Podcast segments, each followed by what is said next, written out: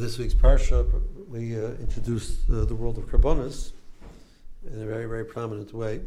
And uh, Jidua, the famous machlokes between the Rambam and the Ramban, uh, the Rambam sees, as it were, the concept of Karbonis is a concession to Klal Yisrael's uh, frailty, weakness. They were used to the concept of Karbonis in Mitzrayim for the world of Avodah Zarah, and had they asked uh, to forego the concept of Karbonis totally, they would find that very difficult. Therefore, the Bershom gave the concept of Karbonis. That's the simple reading of the Rambam and Buchim.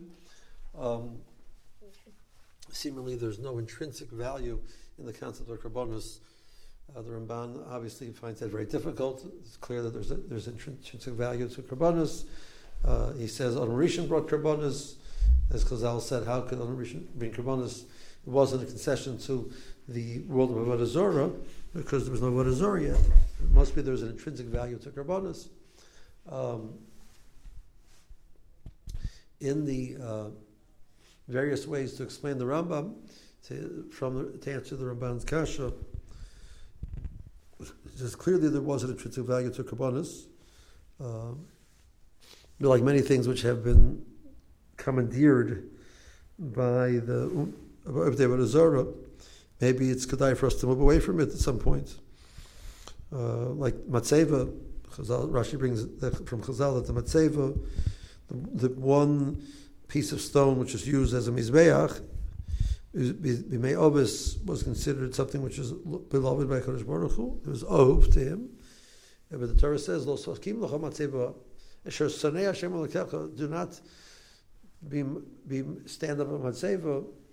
This one stone mizbeach, that Rosham hates it because it was it became a chayk lebarazar. Rashi says so. Maybe we should apply the whole concept. That's all of karbonis.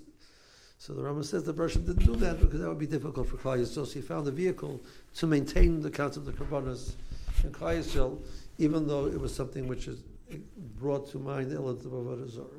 Maybe one explanation. But um, the idea that the Rambam is saying that the Bershom recognizes the difficulty that man has in the world of shifting, shifting preconceived notions, and uh, to the point that the Rambam was willing to say that the Bershom gave mitzvahs and tremendous amount of mitzvahs. people, people spend the large majority of their life learning Kodshim. All of that was given because the, the Rambam's mind, he was comfortable saying that that was given as a nod to the human condition, the difficulty that, that, that man has. Um, I once heard somebody suggest, imagine that the Russian comes and tells us that he wants us to serve him, but no tefillah, no talking to him. So we would have a diff- such a difficulty absorbing that. It's so different than what we're used to uh, we would find that difficult, painful, etc. Kaiser would find the concept of no bonus painful. So Bergman says, I'm going to create a vehicle of mitzvah to allow you to maintain that. Um, we all have difficulties in our Avodah, and we work on ourselves, and we try and change, we try and grow, but it's worthwhile to contemplate the idea that the Bershom sees our limitations and our frustrations, and he sees that we it's not easier for us to change. He recognizes that. Haraya, according to the, the way the way the Rama was seeing it, the Rosh was willing to create mitzvahs to allow us to not to be overwhelmed with change, to maintain a world which makes sense to us.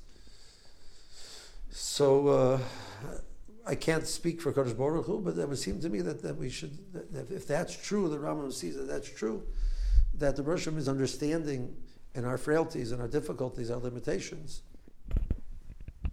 It's something to contemplate. Is uh, we should really think about that. Sometimes we judge ourselves too harshly that we're, we're failures, we're not doing well, etc. And maybe um, from the vantage point of Kosh Baruch Hu, he doesn't see us as a failure. He sees us being a successful individual, working with the limitations that we have. Have a good shot.